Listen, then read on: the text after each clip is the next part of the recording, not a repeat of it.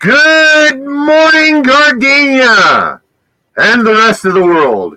Welcome to Adam versus the Man podcast. Today will be hosted by yours truly, Ed Vallejo. Adam happens to be in transit on his way back to Freedom Ranch, and I can't wait to see him.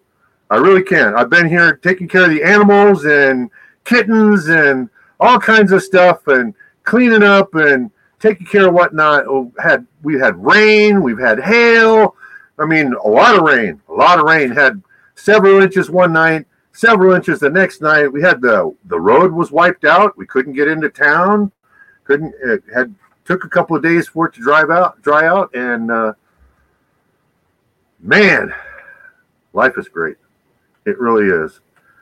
Today's show is going to be about you, the listeners, you, the commenters, you people out there. You hopefully you're going to participate in the show. We're going to have Jim Freedom in a little bit here. He's going to put the link up where you can click on the link and come on the show and get to interact with me, talk to me, and we'll discuss the news. We'll discuss what's on your mind. We'll discuss what's important with you. We'll we'll we'll kibitz. Okay, we'll have a great time today. I'd like to start the show with a bit of literature that I feel is pretty important. And if you haven't heard this or read this, I think it's something worthy. Right now is an amazing time to be alive. The human experience is as rich and delightful as ever, and every day carries the promise of a better world. Not everyone sees it that way, but on the whole, Team People is doing very well. We've come a long way, and that's something worth taking a step back to appreciate. But the current path is not sustainable. Governments are transferring more wealth than ever from the poor to the rich. We are rapidly approaching a point where we must adapt or perish. The short view of history tempts pessimism. We might see the recent steps backward as the triumph of evil over good, or at least a turn towards mutual annihilation.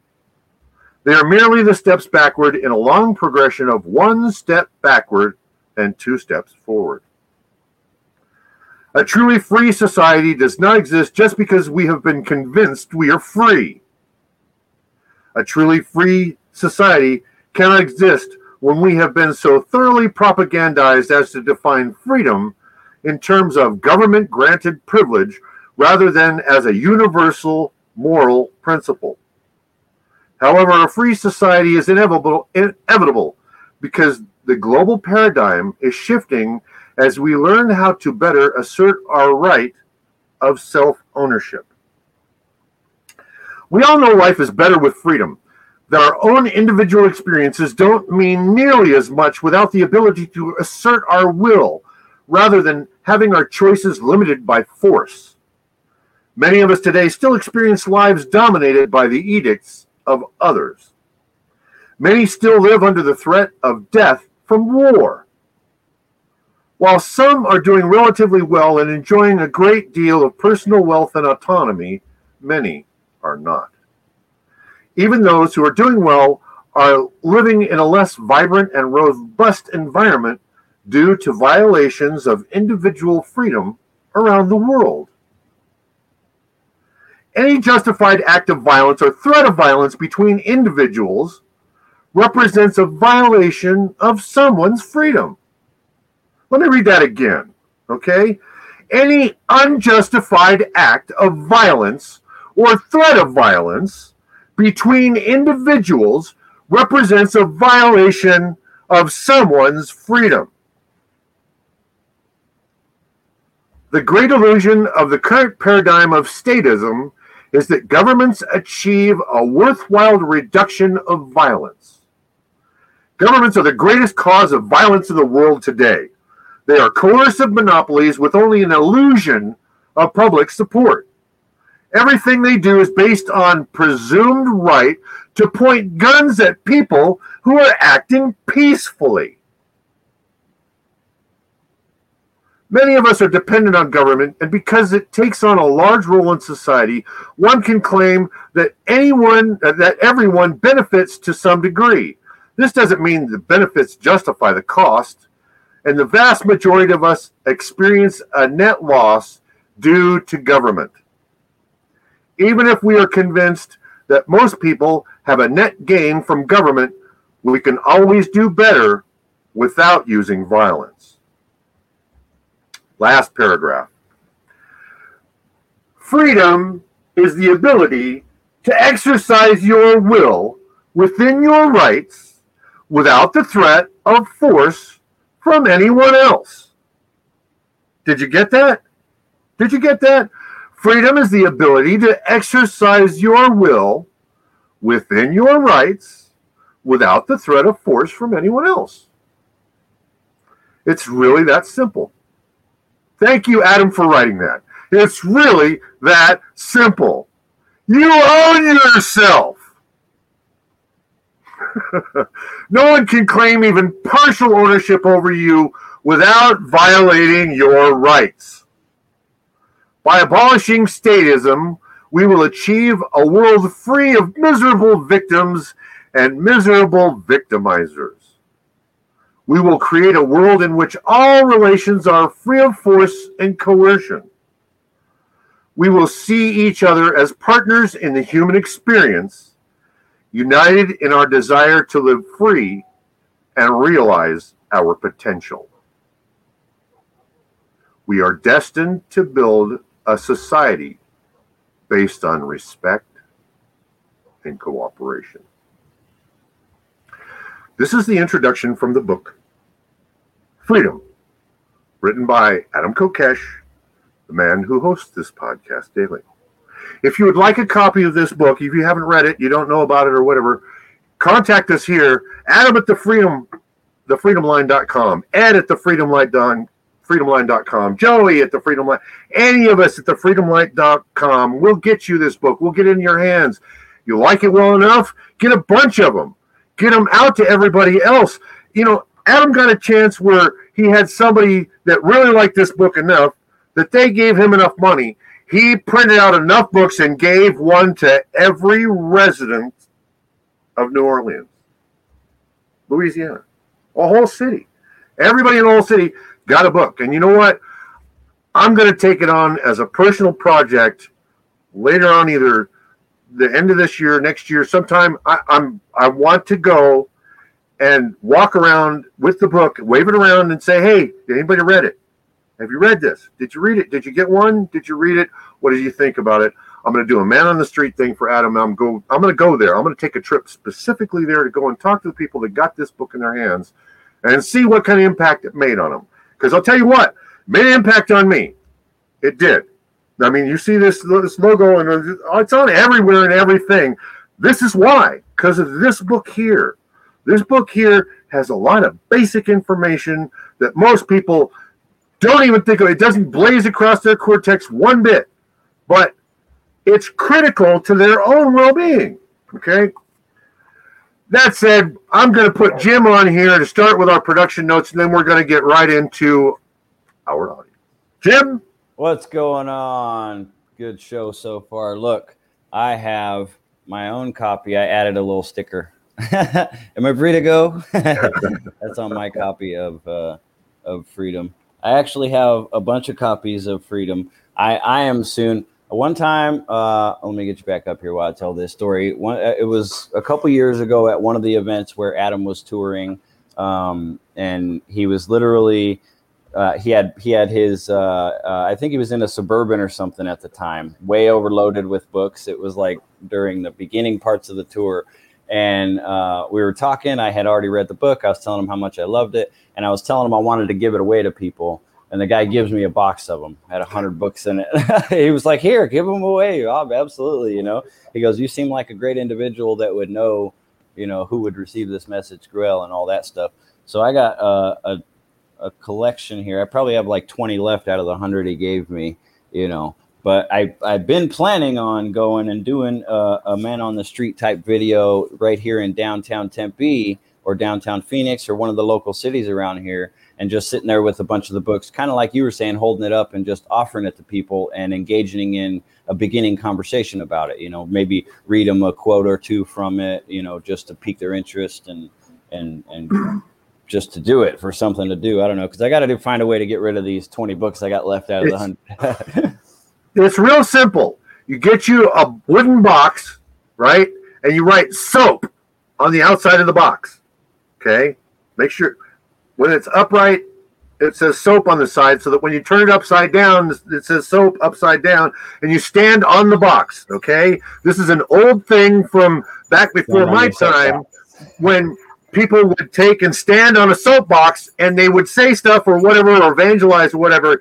You take a soapbox down downtown Tempe, the corner of Mill and University. You put the soapbox down and you get up on it and you just start reading the book. Just start reading it out loud. Okay, yeah. don't take, don't pay no attention to anybody unless somebody stops. Hey, what are you reading? You give them one and keep reading. You just hand them out and keep reading. That's all you got to do. The words speak for themselves. Yeah, and you'd be surprised how many people will be walking by right as you're reading a sentence that catches their eye, that catches yeah. their ear. You know what I mean? Freedom is this and that and this and that, and it makes somebody go like, "Oh no, shit, that makes more sense than I, but you know, it like smacks them in the face with reality. Some of these quotes out of the book, you know, if you catch them walking by, that sparks their interest just enough. That's a cool idea. I like that. Uh, yep. Uh, here in Bifidum for two bucks on YouTube. Did you hear about that potential general strike? Yeah.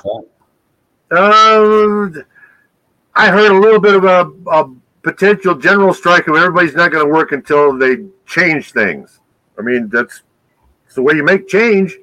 I know, you know DoorDashers are planning on striking on Saturday. So if you're ordering DoorDash, if you order DoorDash and you're ordering on Saturday, it might take a little while to get your order because all, all, the online groups of DoorDashers are all talking about striking on Saturday because DoorDash is, you know, I don't yeah, know. That's a that's a double edged sword, man. Because that's kind of crazy. Because like I think about it, like Door, although although dashers are complaining that uh, that they don't get paid enough, you know what I mean? They they got a right. two dollar and fifty cent minimum, two dollars and fifty cents, and some people don't tip, so the dashers won't accept those orders because there's no tip involved, and two fifty is too cheap for them, you know. And uh, they were talking about in California, they passed a law or a Proposition 202, they call it, and it has something to do with gig workers basically, and it it protects companies from requiring uh, it, it, basically allows DoorDash to keep all of their people as independent contractors and not make them employees so they don't have to give them insurance and all that other crap you know what I mean? But the point of my story is they're going online about uh, about DoorDash and not paying their people and, and I looked into it. DoorDash and Uber Eats and uh, one of the other ones Postmates or something they spent 200 million dollars campaigning to pass Prop 202 just in California. You know what I mean? Imagine if they took that 200 million dollars and paid their dashers a little bit more. You know what I mean? Nobody would nobody would be complaining about anything, you know. yeah, but that's uh, that's too that's too easy and simple of an answer. Right. You know? Right.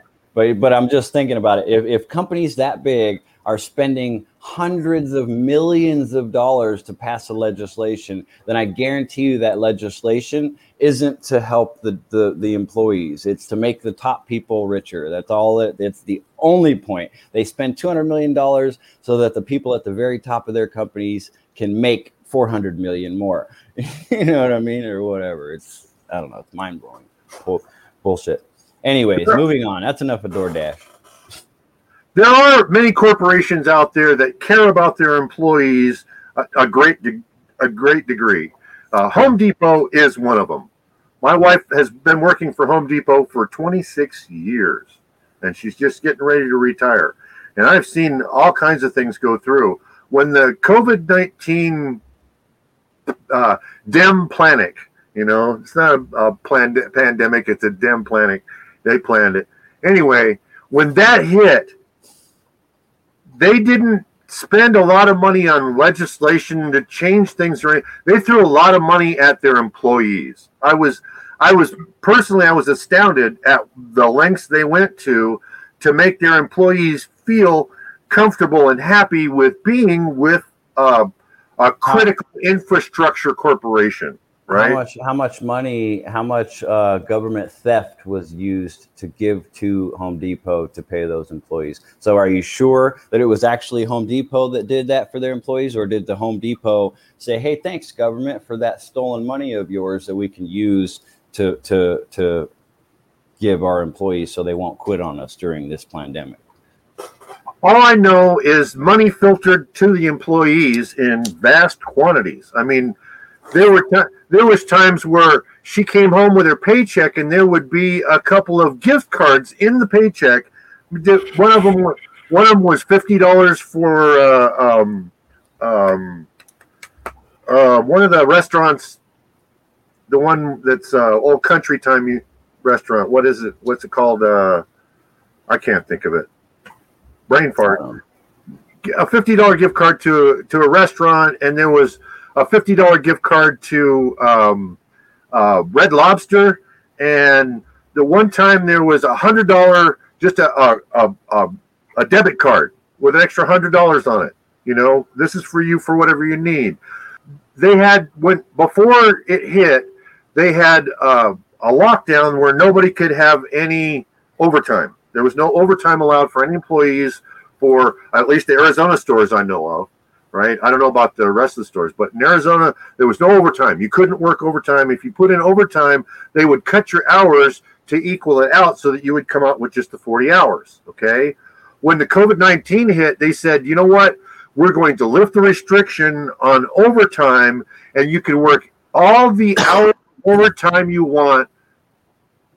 Go ahead, go for it. My wife canceled her two week vacation and worked straight through it because she made so much money in overtime; it was really worth it. it really was.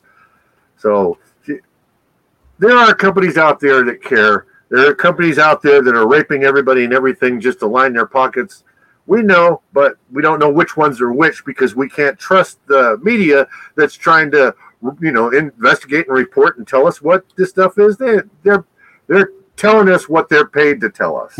My philosophy is if the name of the store is a household name, if you know the name of the store, there's a high likelihood that the that the top brass are greedy fucks that are screwing over the employees one way or another. Even if they're they're rich enough to be able to hand down a bunch of perks to make them look really good, that's only because they're making a hundred times as much. You know what I mean? So through some un- other unethical means, like taking money, taking stolen money from the government, stuff like that. You always have to ask where the money comes from. You know, just because a boss showers you with money, where did he get that money? Is an important question still to ask. You know what I mean? I think I don't know. We ain't got no callers yet. What's going on with this? I put the link in there. I told people to call in. I'm gonna put it again and again right now. Just as we're talking, right now, that thing that's just popped up in your chat feed, that's a link that you can call in the show. And you can even go like this. You can be like, look at me, I'm an audio caller because I'm camera shy or I'm in my pajamas or I, uh, my house is dirty. You can just click the stop cam before you get brought up on stage and be an audio caller. So, so do that. Yeah, yeah, yeah, do that. Let's see what people have been. I, we've been ignoring the comments. No, yes, I'm going to get to them. I'm going to oh, get to them as soon as I'm done with all of our regular stuff. Okay, well, let me knock out the promos real quick, and then you can move Please. on and continue. We'll get to the contest. Please do.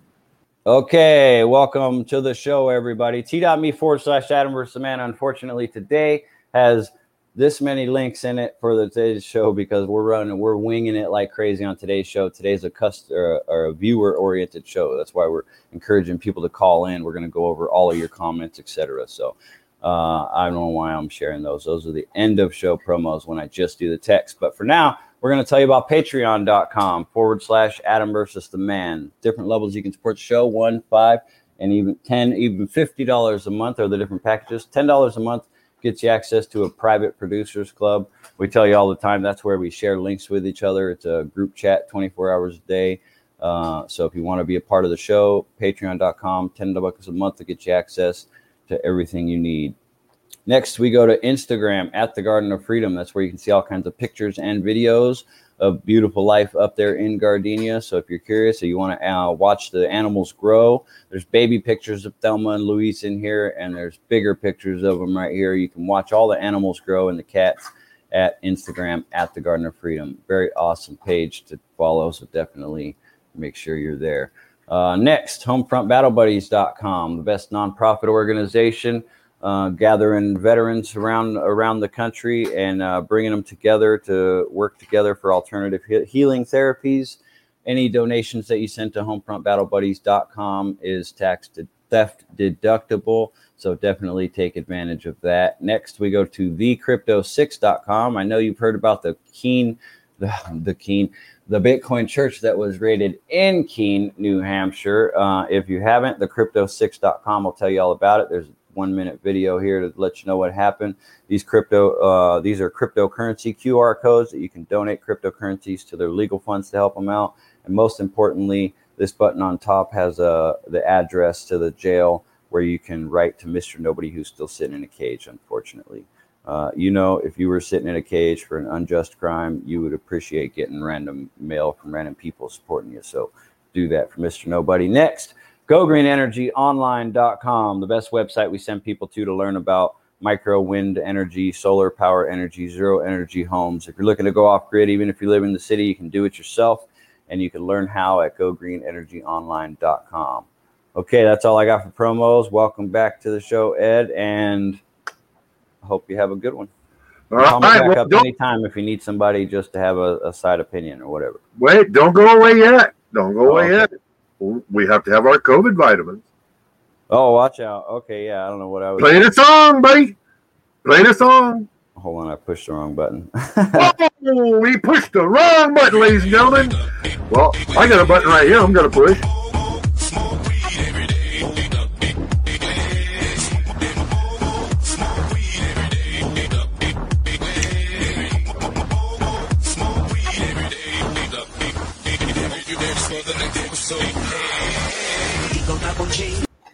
D-O double G. Okay, I feel much better. I think all the COVID is gone. I'll tell you what, Jack Herer kicks ass. It does. Good stuff. I got, I got my pen too. I could have joined you in that. Oh, oh. oh. right here. Bam. Excuse me, ladies and gentlemen. I don't mean to cough on you. I don't know what I'm on here. Let me find out what I got.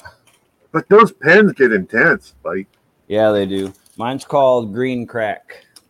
It's a oh wow, look out! WTF strain. Green, Green crack, crack. that's brown. It's All pretty bomb. It's flavorful. One of the reasons I want to keep you up here for right now is I'm going to go through every single comment that comes across the wire on today's show, good, bad, or otherwise. And we're going to start off with Rock Landstone saying, oh, Hola, is Steve going to be on today? Rock, Tuesday- is Steve's day. Tuesday is Steve's day. So, So there you go. Now you know. you're a Steve fan, come back know, Tuesday. Now you know.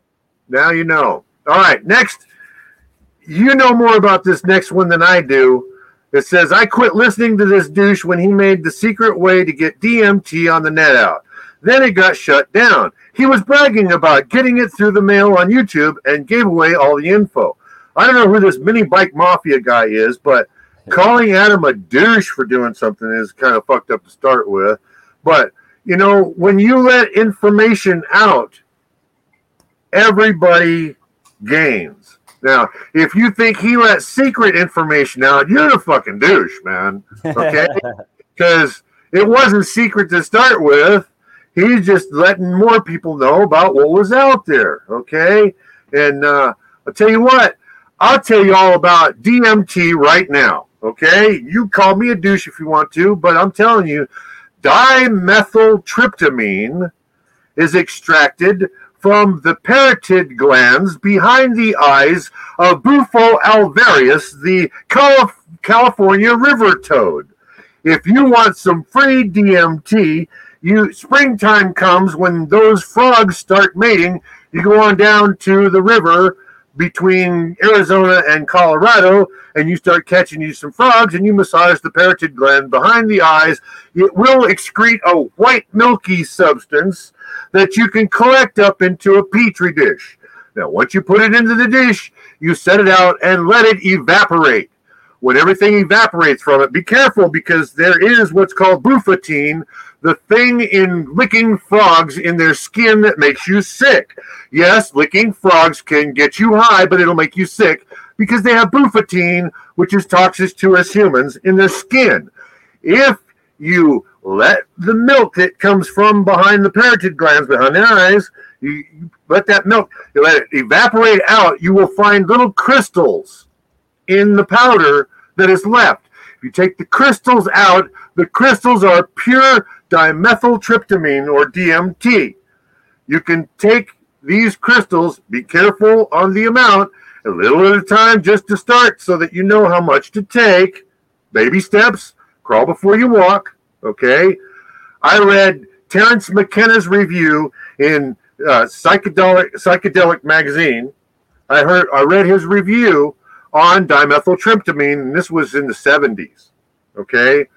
And he said it was like an LSD or lysergic acid diethylamide trip, but he said that it, within 30 minutes you would go up to the peak and you would stay at the peak of this high or whatever effect it was giving you. It was like acid, and it would go until the end of it. You would come back down to where you were. You wouldn't go back lower than you were. You wouldn't have any lasting uh, after effects. You wouldn't have hangovers. No, nothing like that. It was clean. It was wonderful, and it opened worlds for you for the individual. So that's what I know about dimethyltryptamine or DMT. So, Mini Bike Mafia, who knows? Let's say. Mateo says, Ha! See. Uh, Adam Cook, you, you put out the link. Put the link up there again for us. Uh, yeah, there we go. That's the link for anybody who wants to get in on the show and talk to us and say, hey, what's going on? D. Vincent W. D. Hello, listening. Hey, DBW. This guy or girl, this person, pretty cool. Rockland Stone. Uh, like what happened on the sixth. Um, yeah, that's what I was reading out of out of the book when he was talking about like what happened on the sixth. When he's talking about what happened on the sixth, what did happen on the sixth? Jim, from your perspective, what do you think happened on the 6th of January in Washington, D.C.? Oh, boy, that's a loaded question. Yeah. Uh, I think that there was a bunch of people there, a bunch of Trump supporters uh, there, and they were all just kind of doing what Trump supporters do, which is going out and waving their flag and pretending everything is hunky dory as long as Trump was president, which is completely retarded to me. But they were all doing their thing, being Trumpies and doing that. And and at some point, from what I understand, Okay, I, I did see videos on the ground. I did the same thing as uh, Ant was talking about with the Snapchats, where you can see the map and you can see different feeds that are going on right then. I saw the feeds of officers. One literally moved one of the barricade gates, and another officer waved the crowd over to get closer to the building. So it, it's I don't I don't know. Well, let's put it that way. Front on front and center, I don't know. It's possible that the that some of the officers were part of the MAGA crowd and they had this ulterior motive, you know what I mean, that they wanted to see the crowd get in and do this and see what would happen or whatever. Who knows? But long story short, they were they were kind of like coaxed into hey look just get a little bit closer you know you guys are in the right here and it kind of and then and then it got to a point where they got in and and it got a little bit too crazy so that they could pick from all the different camera angles and sell the story they're selling now. I mean, when I watched that, uh, I watched a portion of the cop's testimony on that uh, commission thing they uh, the day they did on the sixth, and the cop was just. I mean, they played they played a two minute video of some of the, and it was all from this cop's body cam footage, you know. And that was the that was the first time I saw the footage that made it look like there was a little bit of uh, I don't violence, I guess, going on. You know what I mean? Like the like just they showed the clips of the body cam footage where they were at a doorway and there was a couple of cops behind their shields and their faces are all pressed up hard and the cops are saying push them back and the Trump supporters are saying push them forward. You know, so it looks in that moment like yeah, the people are fucking attacking the government. The government is doing everything they can to hold them out, and it's such an intense situation, you know. But 30 minutes before that, you know what I mean? Everything was fine. And it was the Capitol Police that ushered them closer, you know what I mean, to get in. So it's like they started them rushing in and then they stopped, started stopping them so that they could sell this whole thing. And to me, the whole narrative boils down to they sold a story right now. And in the general low information voters' mind right now, they feel like, well, now we know what happens if we tried to overthrow the government. Now we know what happens if we tried to just crowd as a group and take over a government building.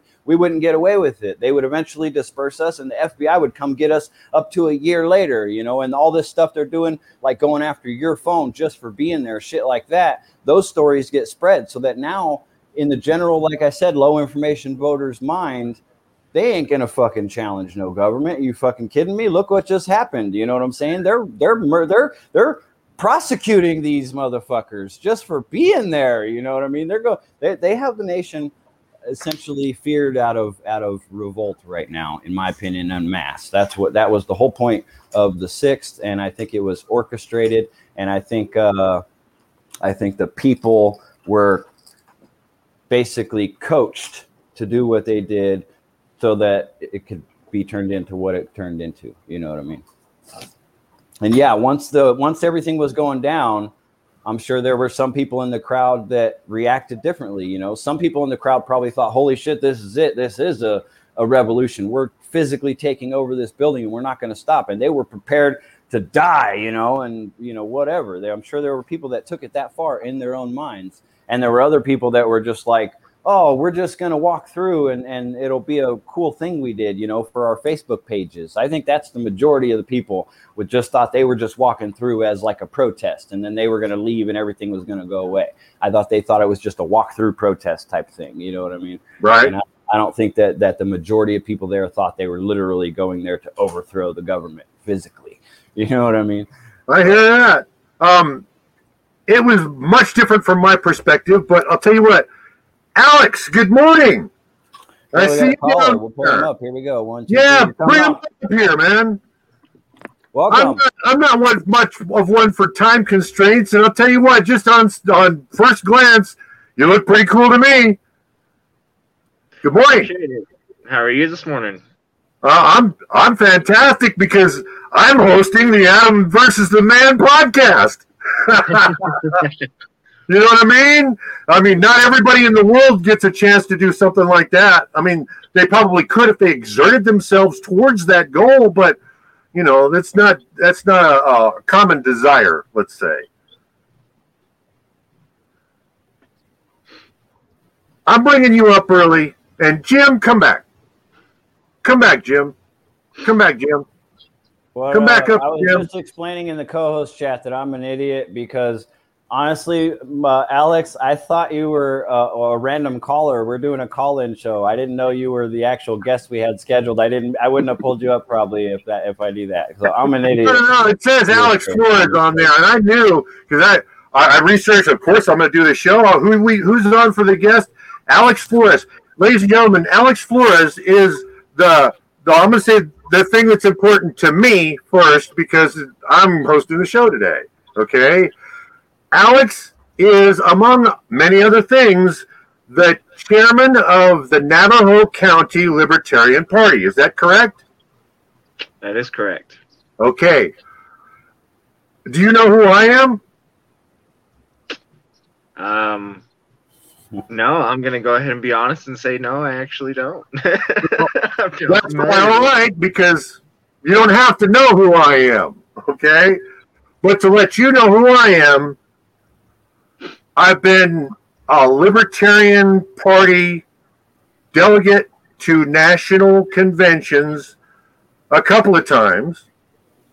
And that changed over into I, I followed Ron Paul in 2012 to the Republican Party to support him in his bid for presidency because he's basically our type of libertarian guy and he was the Libertarian Party presidential candidate in 1988.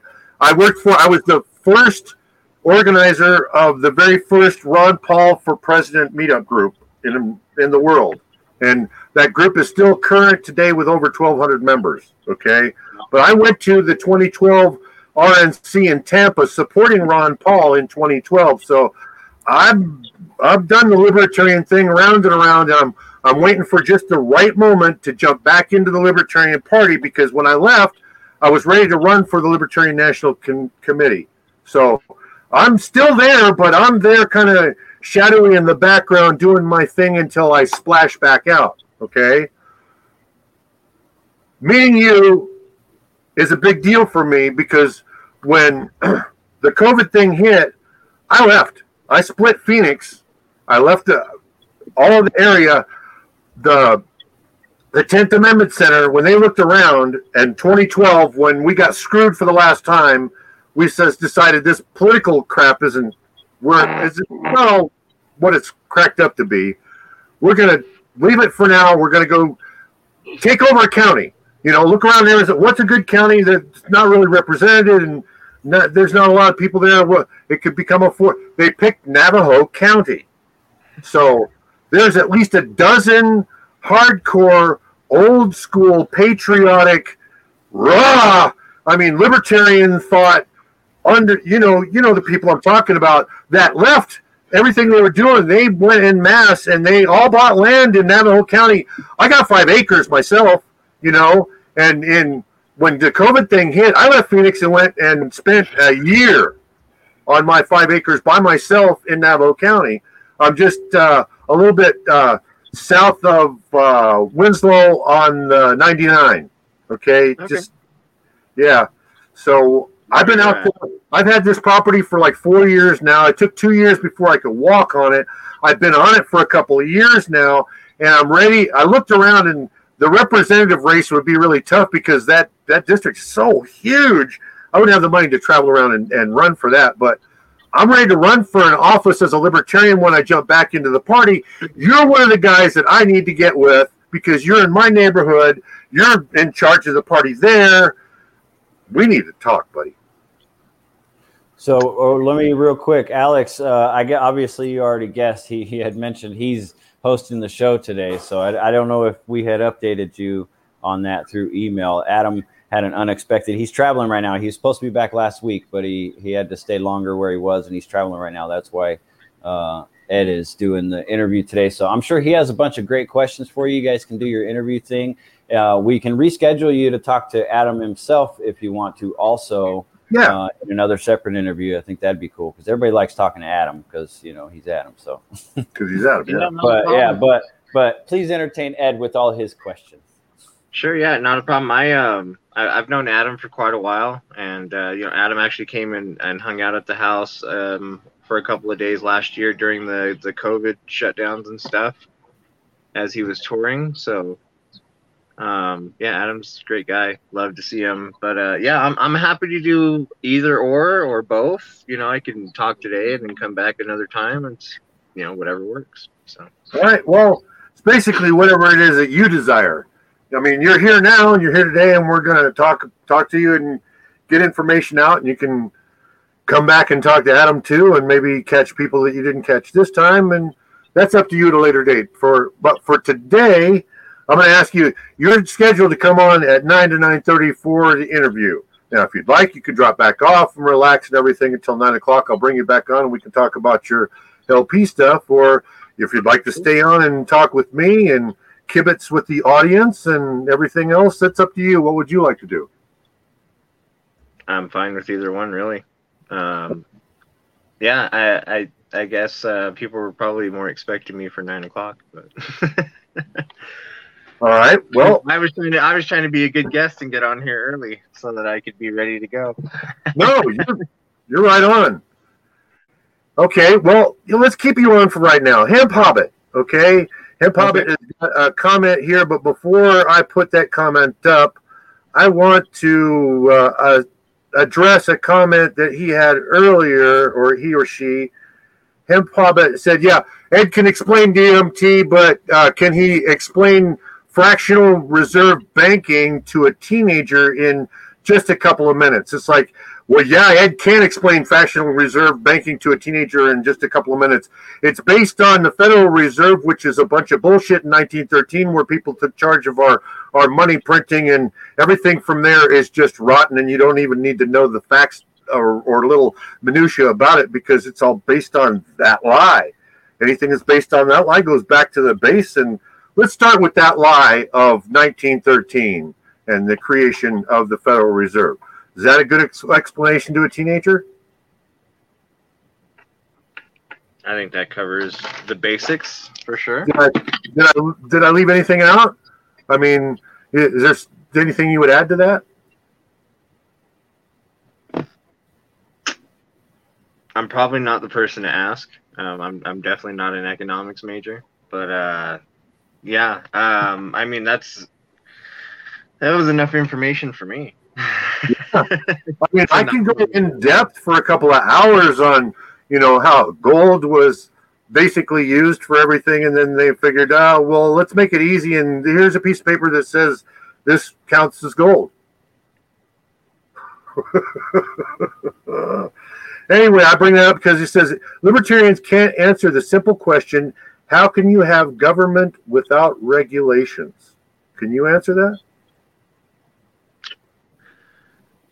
Well, um, so I, I what I use for examples of places where libertarianism, uh, of, of, an example of what it could look like, um, I, I, do a lot of work with sovereign nations, um, and those are supposed to actually function as a sovereign nation within the United States. You know, so if you've looked at you know the way that reservations are supposed to function in the United States, they're supposed to be sovereign, separate from our federal government, um, and they are able to make their own laws and regulations uh, according to what they see fit for their land. Um, a lot of tribes don't go the direction of um, individual sovereignty uh, as much, but um, a lot of the you know a lot of our constitution is based off of Native American law and um, you know respect for individual liberty and sovereign rights. So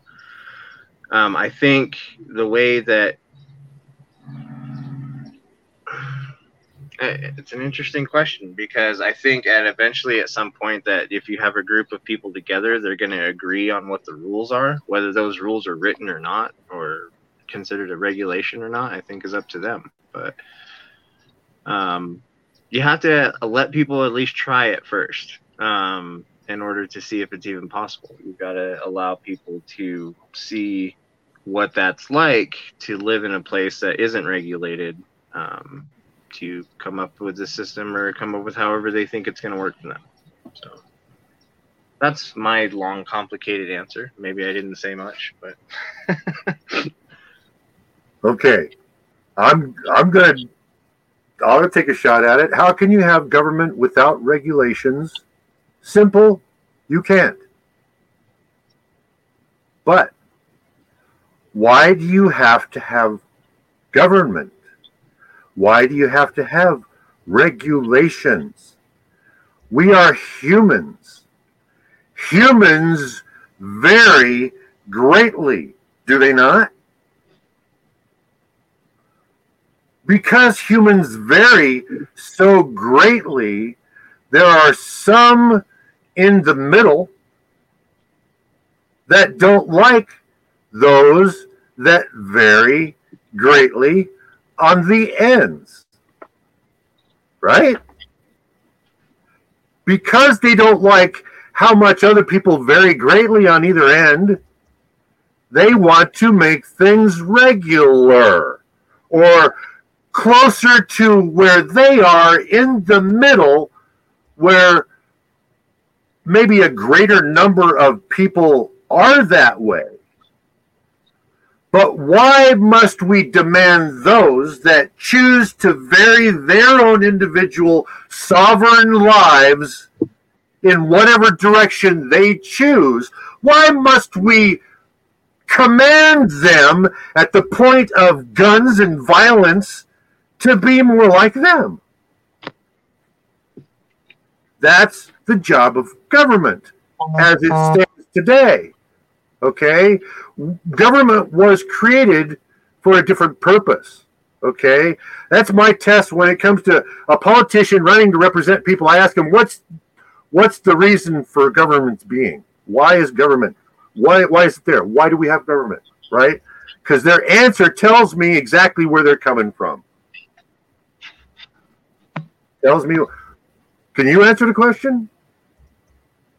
What happened? Oh, we must. He must have dropped his signal. That's okay. That's okay.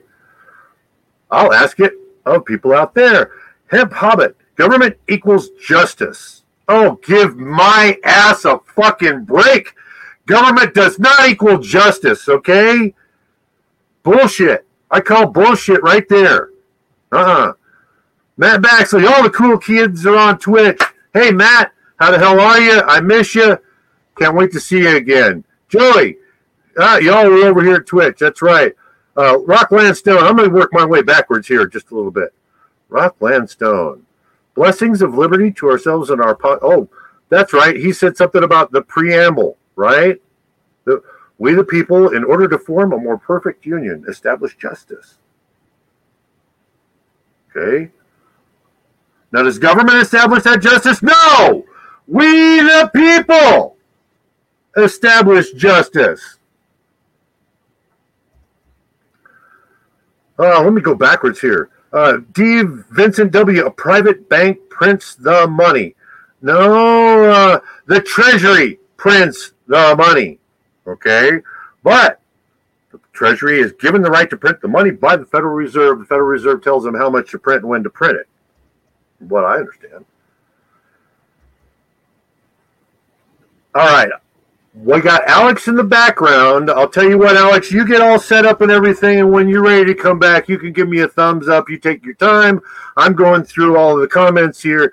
Josh Long, more like constitutional rights without government. The reason government was created was to protect the rights of the individual. Okay? Ask a politician, why was government created? If he doesn't say to protect the rights of the individual, and that's what I wanted to get back to, then he's not worth shit and don't vote for him. Let's see. Uh, working my way backwards here. I hate to do this because it. Josh Long says, I voted for Ron in 2012, my first presidential vote, ever, presidential vote. Josh, I know how you feel. I I was 45 years old had not registered with any party, had not done anything political, didn't want to vote, no nothing. Michael Badnarik of Texas, a constitutional scholar, used to teach the Constitution, drove around his car without a license plate. And when they pulled him over, he showed him how he's not commercial, so he doesn't have to do all that commercial crap, like getting a driver's license or getting a, a, a tag on your car. Those are for commercial purposes, people. Believe it. It's only for commercial purposes. If you claim that you're not commercial, that you, you can do it. He does it. He did it. He did it so much that they left him alone. They quit pulling him over. And this guy started running for president on the libertarian ticket. Okay. I went out at age 45 the next day, registered to vote for the first time in my life, went to the, I reg- registered with the Libertarian Party, went to the first meeting. Go to the first Libertarian Party meeting, sit down, and they got somebody there and they're handing out forms and stuff and they're filling out forms. I said, "What's going on?" They said, "Oh, we're we're filling out these forms to to get elected, and here, fill out this form, put your name on it. They stamp it. I go to the poll, uh, look at, and there's my name. I vote for myself, then I get elected precinct committee man with one vote, my own. I was elected to office with my own vote from that point on, I moved up the political ladder until 2012 when I went to the Republican National Convention in Tampa, Florida, and res- represented the several millions of Republicans in the state of Arizona. I'll tell you what, I learned a lot, I saw a lot, I recorded a lot, and those are for other shows. Let's get back into you people. Gee, Mary Jane. You know, Mary Jane, if you could get a signal to come up, I'd sure like to have you on the show just to say hi, if nothing else. Okay? This wonderful person. Uh, Rockland Stone. Let me back this up because he's got a bunch of them here. Hold on a second here. Regardless of what you think of those people in Congress, they're still people with rights, and the right has been vilifying the victims.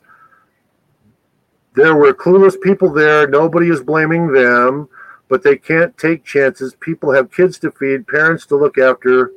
We really have to think about this stuff. Gee, I wish you could come on the show and talk to talk to us because it's hard to to come back on stuff like that. Just, I mean, I'd like to talk to you about all of this. Please come on the show.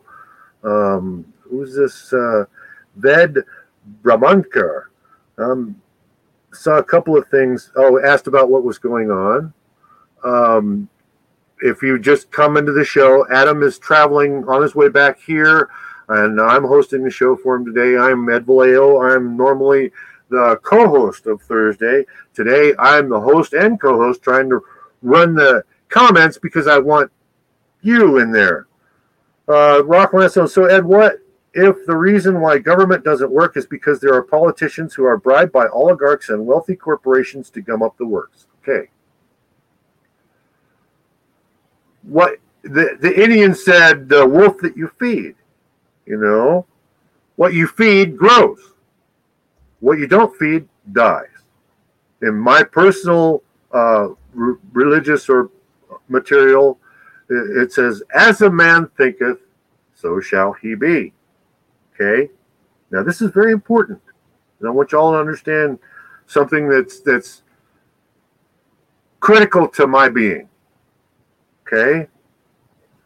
Your thoughts are so much more important than you think they are. Okay? I know that's kind of cryptic, but see, we're here in the third dimension. Okay? In the third dimension, what we think, we manifest outwardly. We make happen. We make be. Okay? I want a bike. I want a bike. Oh, I want a bike so bad. I want a bike. The harder I think about wanting the bike, I work for money to get the bike. I end up with the bike. I buy the bike. I got the bike. Okay. I have manifested that out of my thought. But here in the third dimension, we have what's called a time lag. Okay. It's not instantaneous.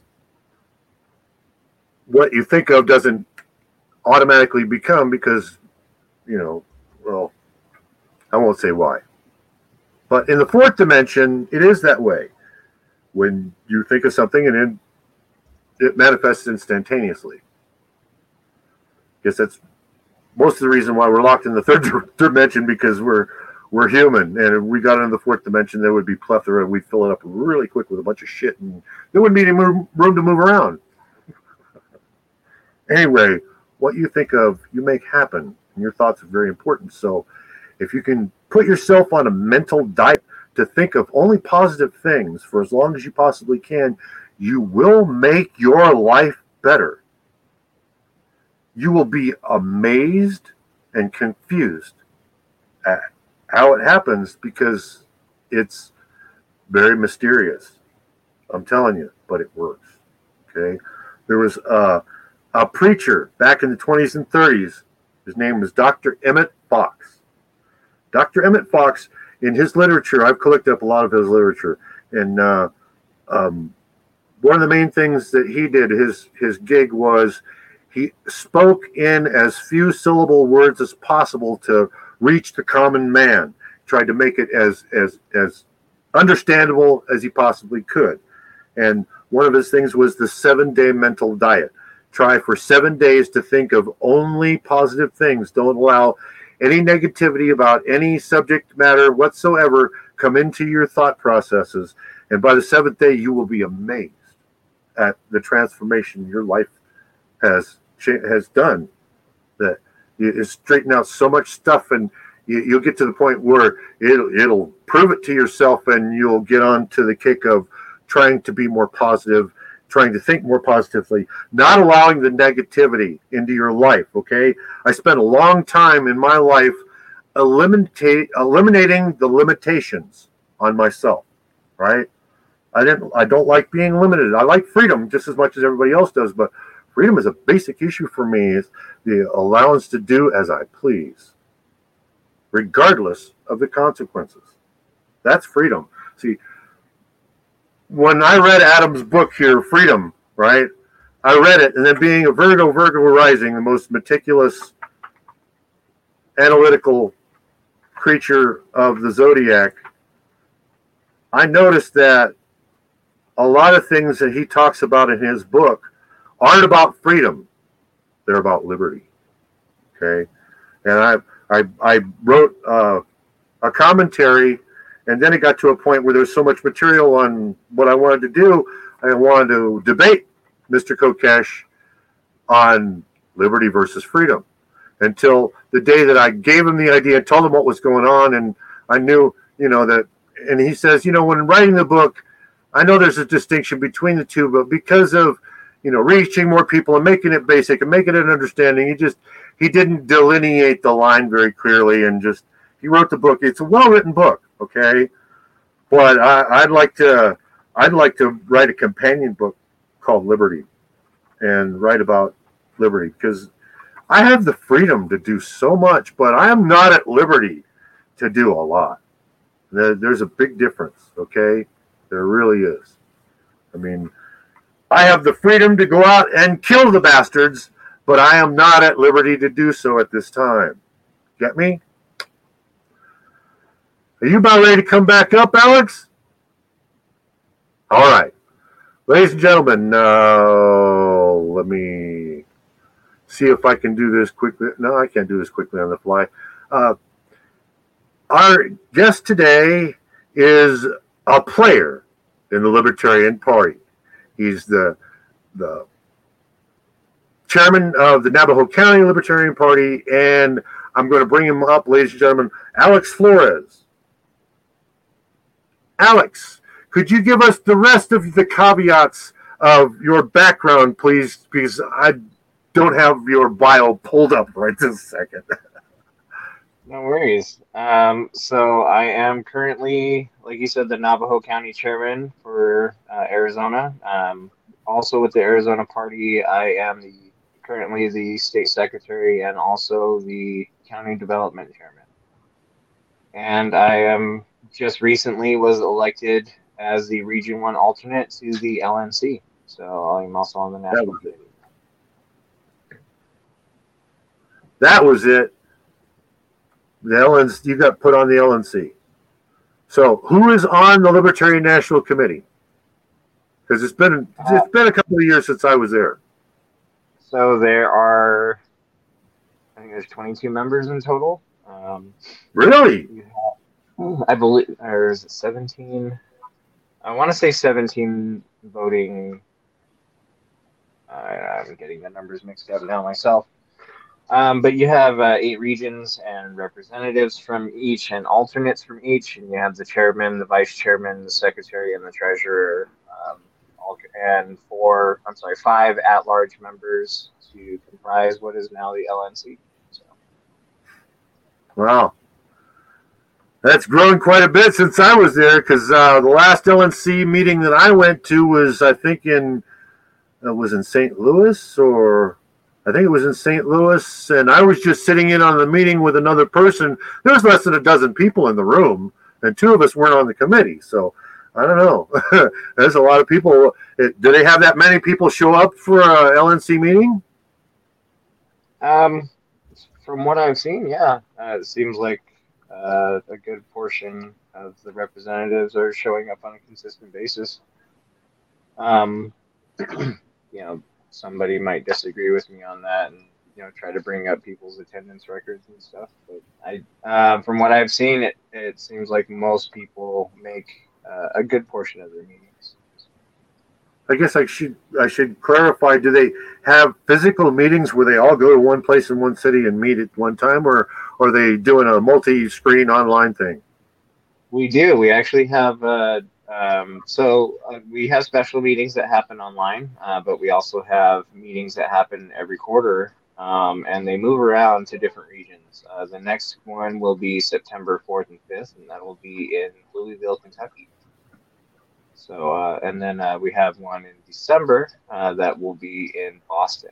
So we're we're all over the place for that. Um, also, as a regional representative here in Region One, at, least anyway, it's in our agreement that we try to make it to at least every state at least once uh, within the two-year term. So um, I'm coming in um, partially, you know, a year through one of the terms as an alternate. Um, so it'll be myself and Chris Lucchini that'll be working out the details of getting around to the rest of the states uh, within the next year or so until Reno and uh, go from there. Um, 12 states in Region 1, so uh, it's pretty much the entire Western United United States uh, minus California. So. Right. Okay, you said you're also the Arizona State Secretary? Correct. Yeah, was, uh, uh, the current chair is Emily Goldberg. That's right, Emily. Mm-hmm.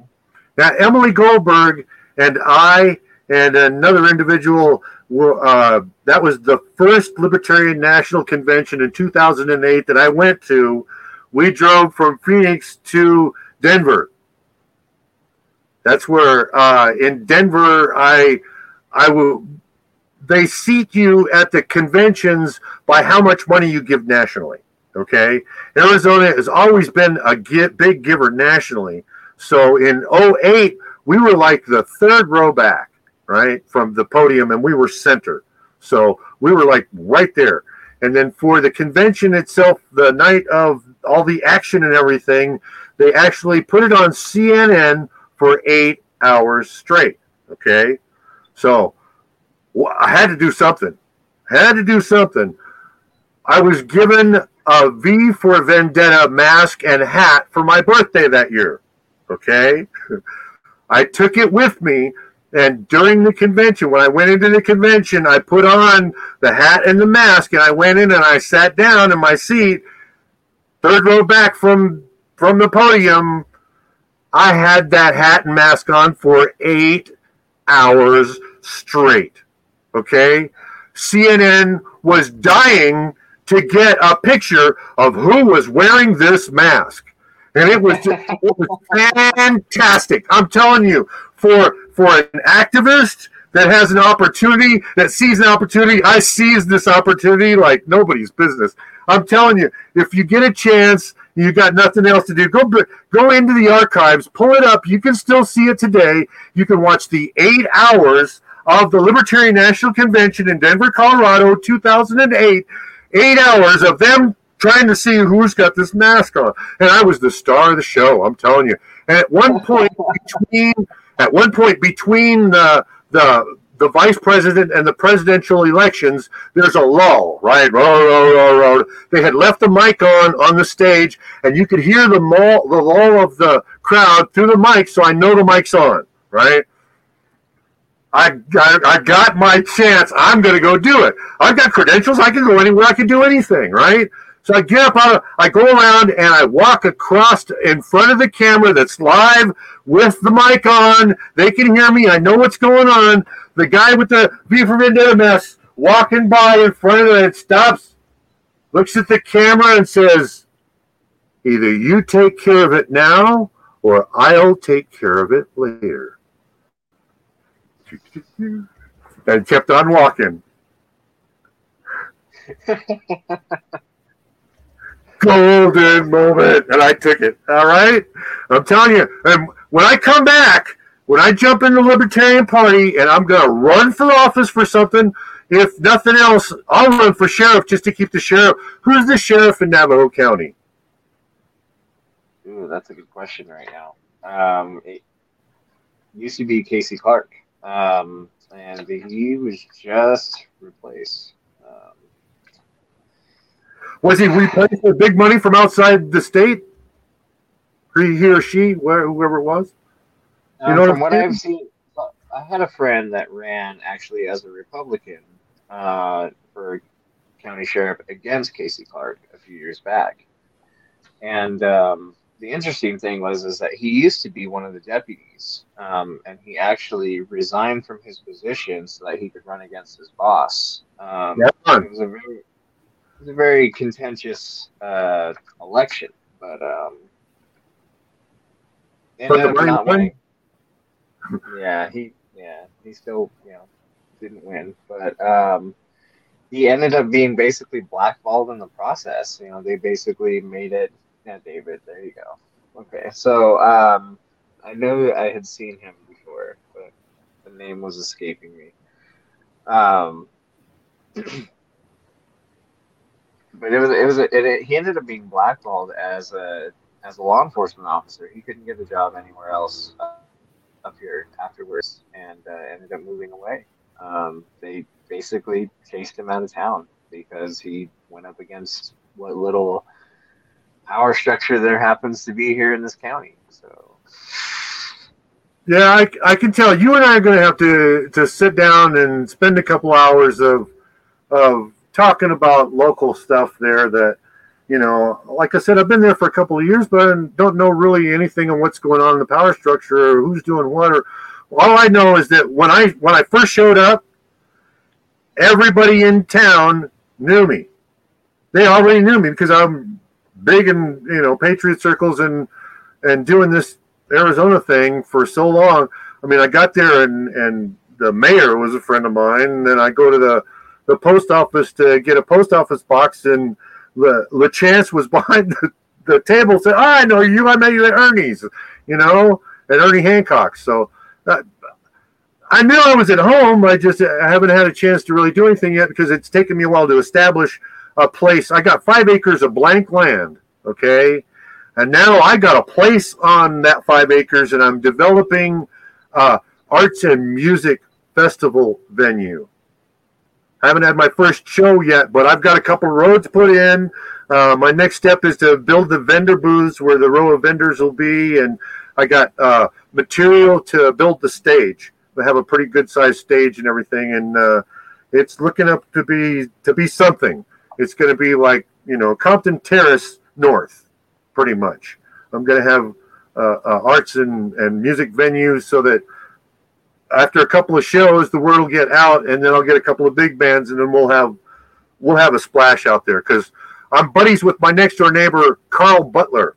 I don't know if you know Mr. Carl Butler has been there in Navajo County forever. He he ha- owns the the largest freestanding steel structure in the county, and he's putting in an air park next door to me. He has 320 acres. Okay, he's got the first runway already put in, so we got things going down there in in uh, just south of Winslow. I got a thing going where it's going to explode one of these times, and you're going to see two or three million people converge on there for Aerosmith and and and who you know somebody. I'm gonna get some big names out there, and I'm gonna. It's gonna be cool. You know, Nice. it's gonna be bitching. I'm working on it, but you know, so uh, lot, lots going on. Lots going on. Okay. Uh, another thing you said, you are chairman of the county development committee. Yeah. So uh, about 2019, uh, I kind of got my hands dirty with party in uh, getting the counties developed here in Arizona. Basically, just um, at the time there was really only um, one or two active counties uh, in Arizona. There were you know there were six that were formed and chartered but there were one or two that only had ballot you know one or two counties that had ballot access and so um, i you know had run a couple of campaigns at that point. Um, i'd worked on a couple of you know local and national level uh, campaigns uh, and uh, decided that what was needed most was a local infrastructure that you know um, that for the party itself to be able to run candidates successfully, what we needed was to have county parties active in all parts of the states that were um, up and going and able to support candidates who were running for office.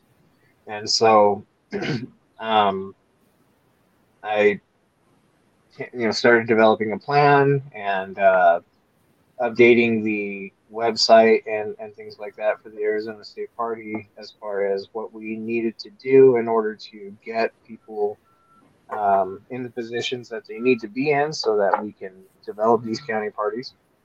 And uh, since uh, the beginning of this year, um, we chartered four new county affiliates within Arizona. So there are, are now um, county parties in Cochise County, Navajo, um, Mohave, and soon Coconino. And so um, we are filling in the, the parts of the state that we haven't normally had any type of libertarian representation at all.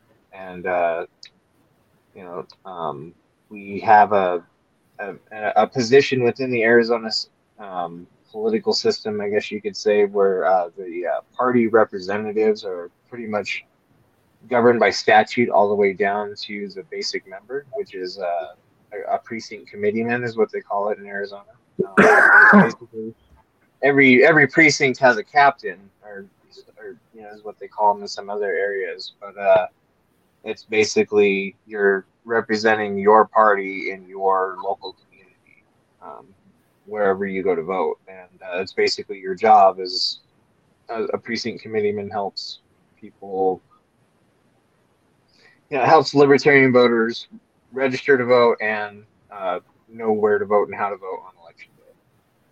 Um, and so uh, we started out the year with, I, I believe, 17 or 18 precinct committeemen. We now have 60 statewide. So, um, you know, we still have a long way to go. There's uh, 1,495 total precincts in Arizona. So, a little less than 50, you know, five less than 1,500, but we're getting there. And uh, things are growing pretty exponentially here. So, we're pretty excited. Well, I'm glad somebody's finally coming around to doing something like that because it wasn't even wasn't even on the radar when I was there. You know that that when I was there in the the Maricopa County Libertarian Party, the county Libertarian Party was like the the county Republican Party, which was like the county Democratic Party. All of those three parties had control of the political power of their state and did not want to change that. Okay? The role of the precinct committeeman is the precinct committeeman is the direct liaison between the people and government. It is the first step in their representation. From the precinct committeeman who lives two blocks away from you and you know them by name goes next step up is the precinct captain that is the overseer of so many different precinct committeemen. And then you have your regional and then up and up and each one kind of when you say something to your precinct committeeman your precinct committeeman says it to the captain the captain says it to someone it works its way up until somebody gets the message. And then whatever they decide if there's a change the change filters its way down to the individual person. Or if there's no change, the reason why there is no change is put out as public information and filters it down back this way. Now, I learned all of this not from working in government. Okay. I learned all of this from being an alcoholic, believe it or not. Because in in 1983, I quit drinking. It took a while for me to get better. And in getting better, I was a member of Alcoholics Anonymous. Now, I'm going to break my anonymity because there's a reason for this. As I got better in Alcoholics Anonymous and the fog cleared and I was able to do more, they have the same structure as government. Okay. You have your group's general service representative. The general service representative goes to area functions and the, they talk that way. Then you go to the next step up and next next step up. Now, the reason I'm bringing this up because this is the way that change happens slowly. Okay, AA started way back in way back. They wrote their their 12 steps and 12 traditions before television. When television came on, they had to maintain their anonymity in their part of their traditions. Part of that was, you know, maintaining our anonymity at the level of public and radio. They needed to add and TV. Okay, that's all they had to do was add the words and TV to the traditions.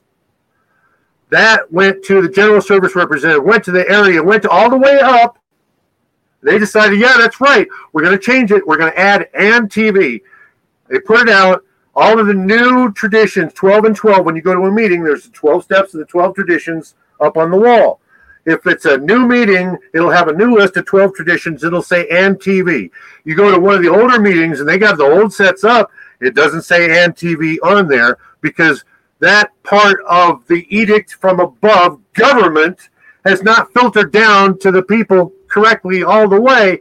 It failed in that instance, and that's part of why government in total is a failure. At least that's the way I feel about it. Now, we're doing this Republican libertarian fight back. I'm going to jump back in libertarian. We're going to fight libertarian to get more people to understand what libertarianism is, is, is you own yourself and they aren't here to govern you. I'm not here to govern you. Okay. That's been obfuscated by people that got power in the Libertarian Party and wanted to maintain that. You know, that's where this started.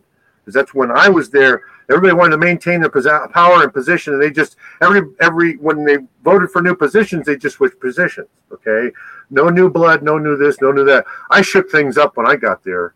I shook things up hard, and I was ardent activist and everything. And when I went over to the Republican Party with Ron Paul, I tried to get him to go with me, but their positions were more important than doing the right thing. Imagine if everybody in the Libertarian Party in 2012 had said we're going to nationally suspend all operations and everybody's going to go and register as a Republican and go and support Ron Paul 1000% and we'll make him president. What kind of news would that have made? It would have changed things. It would have splashed the shit out of stuff. And even if it would have been a failure, they all could have came back and continued on doing their thing. But no, what they were doing was more important. They said they didn't even say goodbye, Ed I went and did it on my own. Okay. So I'm glad to see people like you, a younger generation, younger people, they want they get it. They get it. Okay. I can tell you get it just by talking with you a little bit because it, to do what you're doing, to to develop libertarian enclaves in those counties in Arizona that don't have them, to to get some networking go- going and net, something going. That's a long range vision, my friend. Okay, and I commend you a thousand percent for something like that, man. Keep going, okay? If there's anything I can do other than at this point throwing money at you, okay, which I don't like doing. There's anything I can do to support you or help you, you let me know, whatever it is, all right? After the show, please exchange numbers with me and give me a time and date where I can get with you and we can sit and we can talk because I've been wanting to get into the politics of libertarian everything going on in Navajo County, but I couldn't find it. I couldn't see it. It's not visible. You know, you're going to have to tell me how you're trying to get it out there, and and I'll help you get it out there. Get me? Yeah. So uh, for um, anybody listening right now or watching, uh, azlp.org. If you go to the website there, you can subscribe and sign up. And that sends us all the information that we, uh, you know, it can tell us where you're at in the state. Uh, um, our precinct committeemen actually work a little bit differently within the Libertarian Party in that we usually only get one per precinct. So the one precinct committeeman that we have is the voting member of the party of the county party for that area. So um, if you're in Arizona and you're interested in getting involved in your party, um, that's like the most basic level of getting involved right now. And um, you can sign up there, hit subscribe, and uh, we're able to uh, figure out where you're at in state and get you to your county chairman, whoever that would be. And uh, you know, there's also a list on there for counties um, that you can go to and see uh, if there's anything in your state going on. Um, on the drop down list there, there should be a tab that says counties or um, where you can. Uh,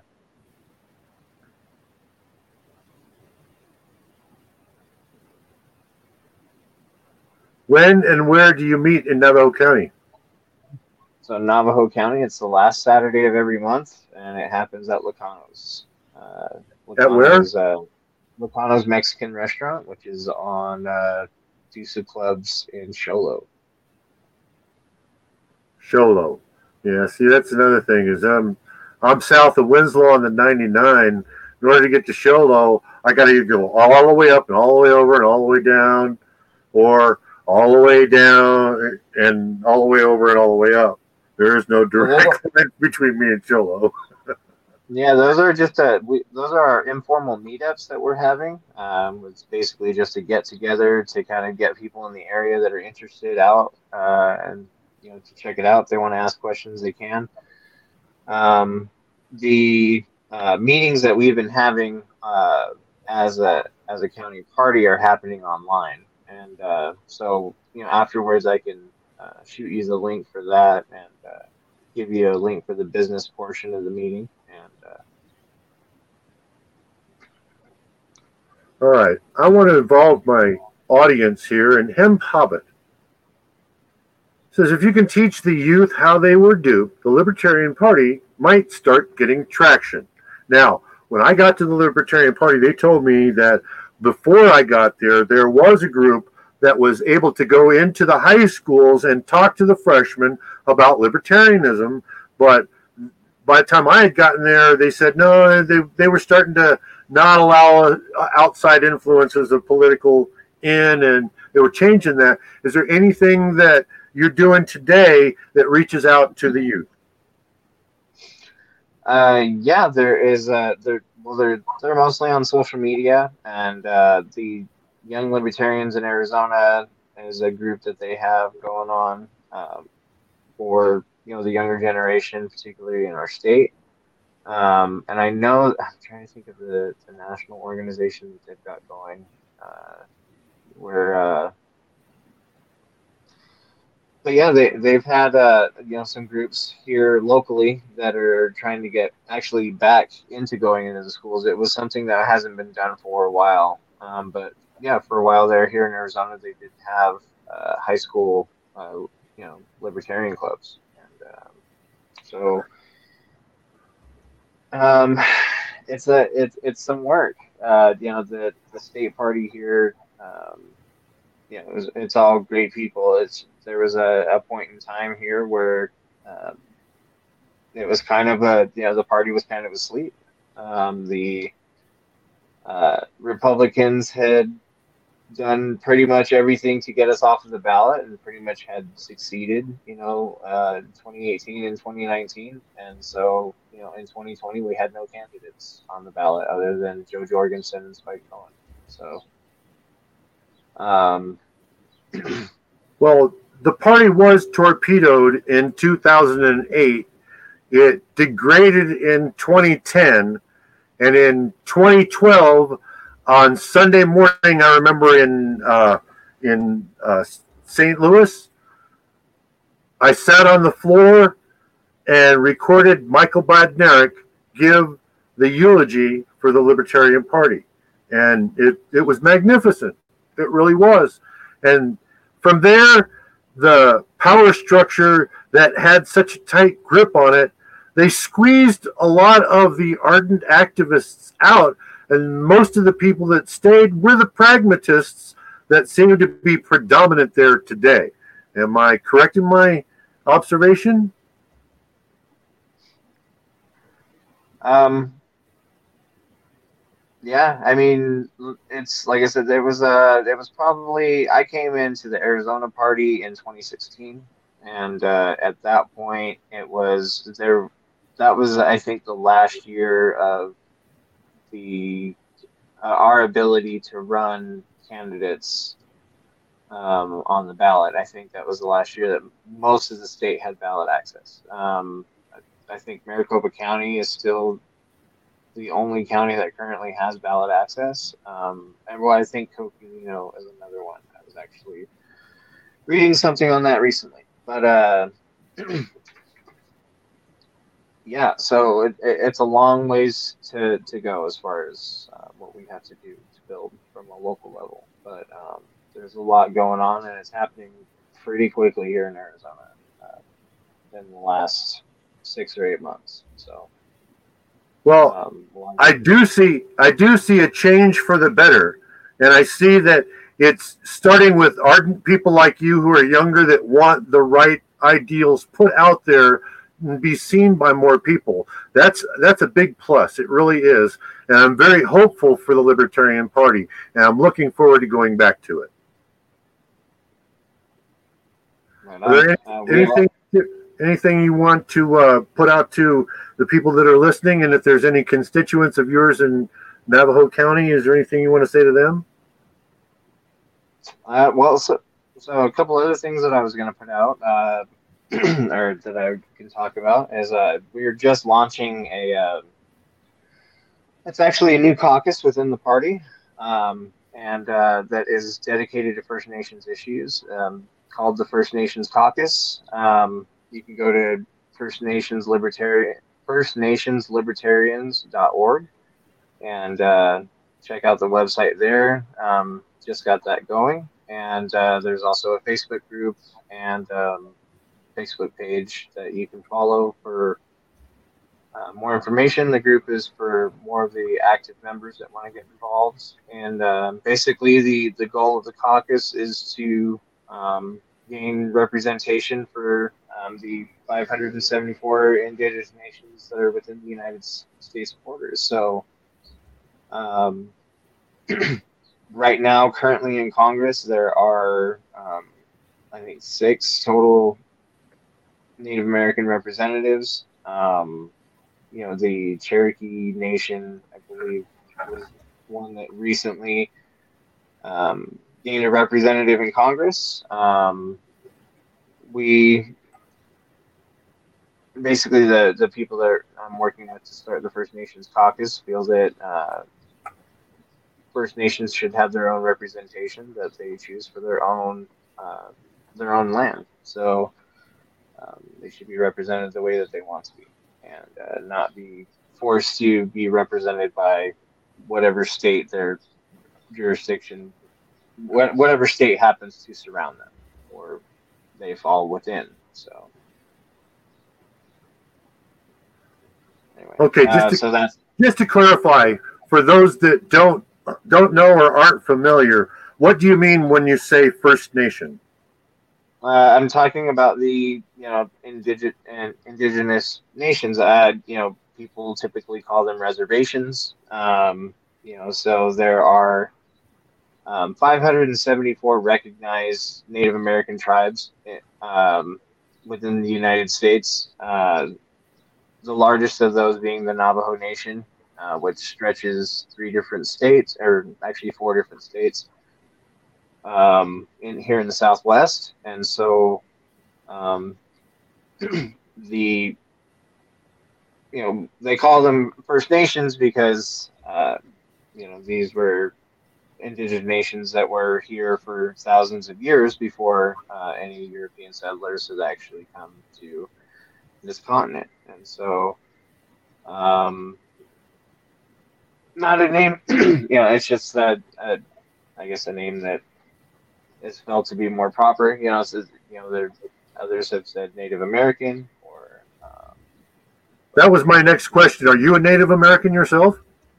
I am. I'm a I'm actually uh, Mescalero Apache, and uh, on my dad's side. So.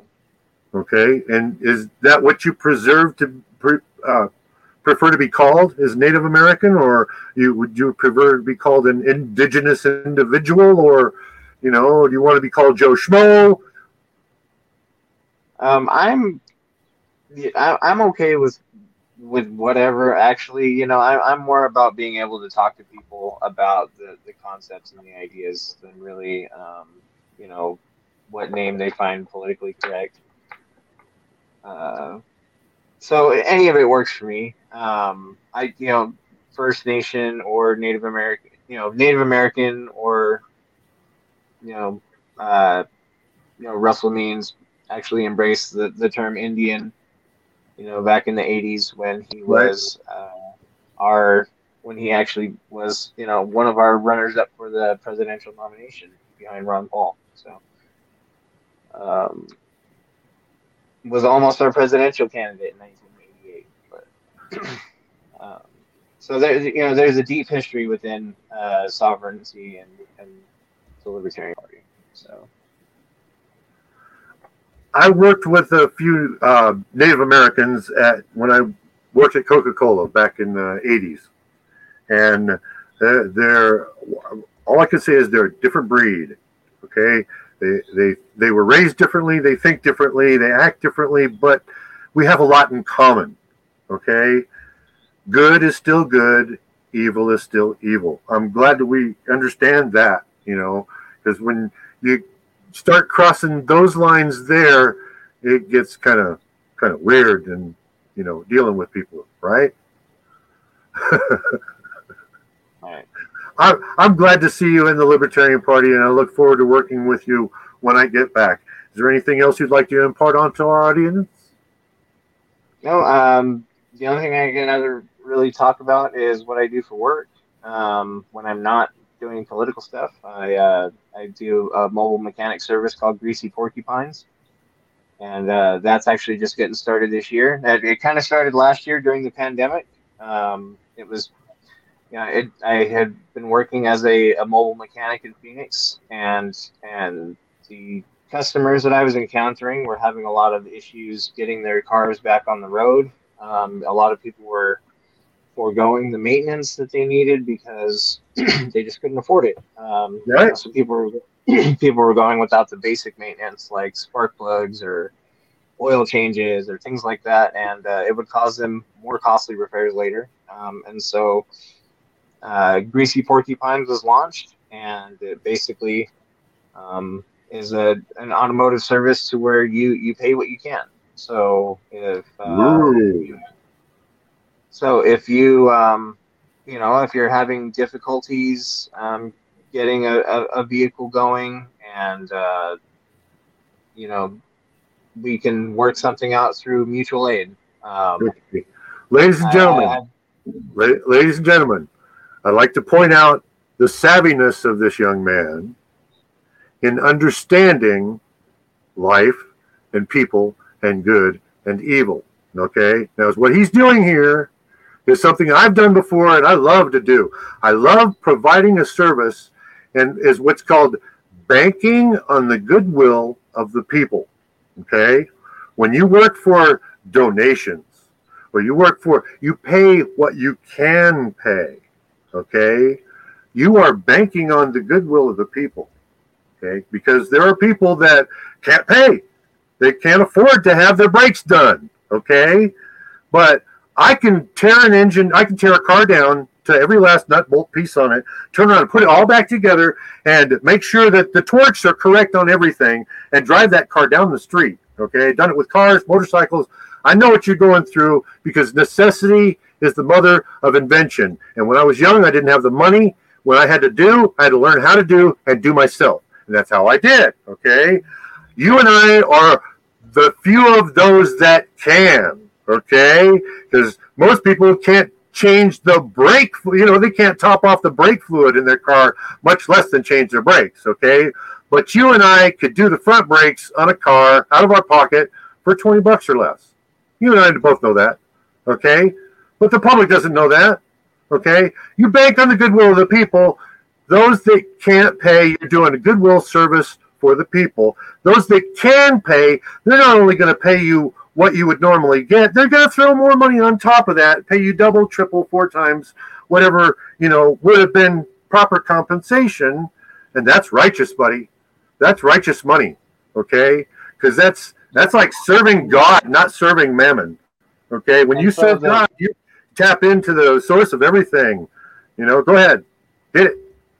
When we do have uh, customers that that are wanting to be generous and, and want to pay more than what a service is going to require, we have a, a, parts fund that basically goes towards the other customers that aren't able to afford things. So if you are somebody who you can't get going on the road because you can't afford the rotors for your car, but you can afford the brake pads, well, we can spring for the rotors and you know work out something else for later on. Um, so you know you can get going back on the road. A lot of these people uh, you know their cars were their livelihoods or got them to their livelihood. This is how they made their money. And they weren't they weren't able to get to work and so you know you had some of these people that were living on unemployment because their car wasn't they couldn't afford to get their car fixed to get to work and get off of unemployment so um that's that's that's where we stepped in right on uh, do you have a number uh, website, all that stuff that Jim can put on the screen? Did you provide yeah, that for him? Uh, I, I was going to, um, but as oh. I, I, jumped on here and realized that I got brought on a little bit early. But uh, greasyporcupines.org uh, is the website.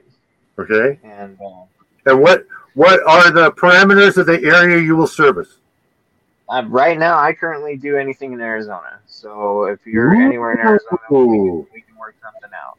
Um, that's so, pretty tough to drive. That's pretty tough to drive from Phoenix to Ash Fork and replace somebody's front rotors and, and brakes and stuff for 80 bucks.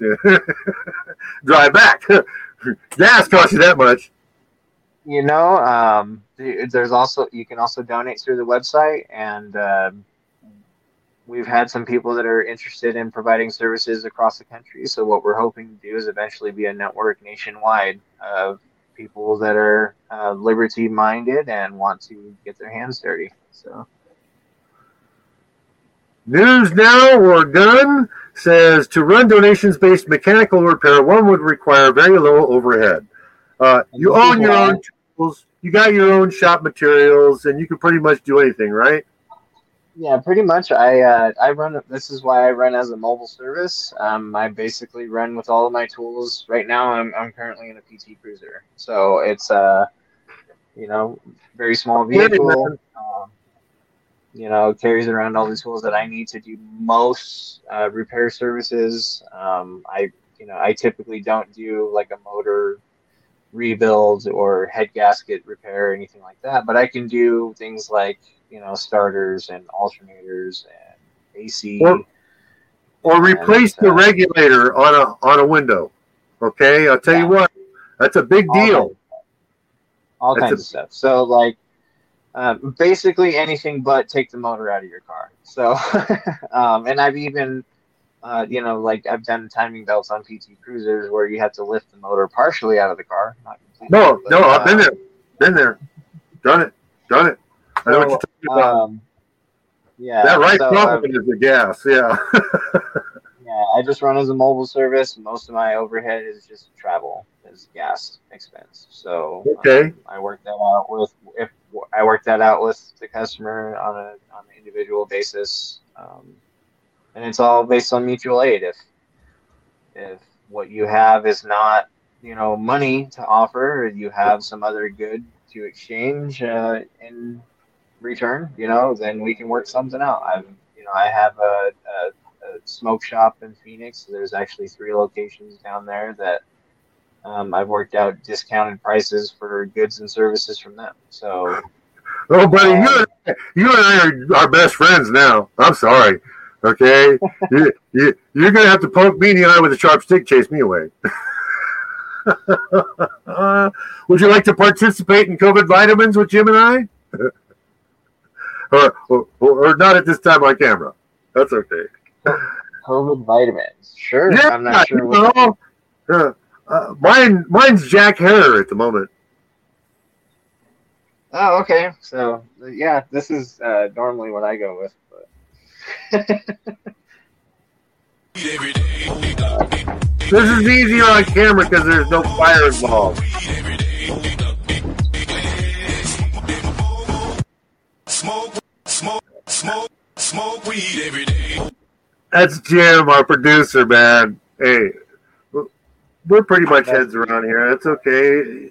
You know, people that smoke hemp, marijuana, cannabis, call it whatever the hell you want to, they seem to be more laid back and more accepting of what the fuck's going on around them, and they like other people, and I like being with them, and they like being with me.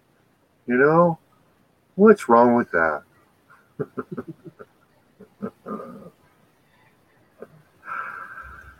oh, hey, this show does a lot of COVID material, a lot of a lot of reporting on this. Can you tell us a little about how it's impacted you all up up there personally? I mean, we hear all kinds of stuff on on second, third, fourth, fifth hand. I mean, you're up there, you live it, you grew it up. How has this affected you? How has this affected your people? What is the status of what's going on now in northern Arizona, Navajo County, on the reservations or indigenous lands or whatever you want to call them?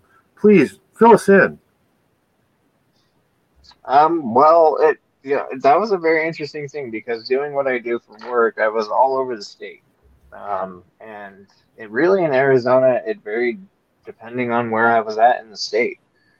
Um, Phoenix was very interesting to see as a ghost town um, during the you know the height of like the lockdown portion. You know, in March and April in particular, you know things were pretty closed down, and to be in Phoenix on the freeway uh, during what would normally be rush hour, and everybody's you know there what few cars there are on the road are doing 80 or 90 around you. It's just uh, it was a, a really unique experience. I've never seen Phoenix that quiet.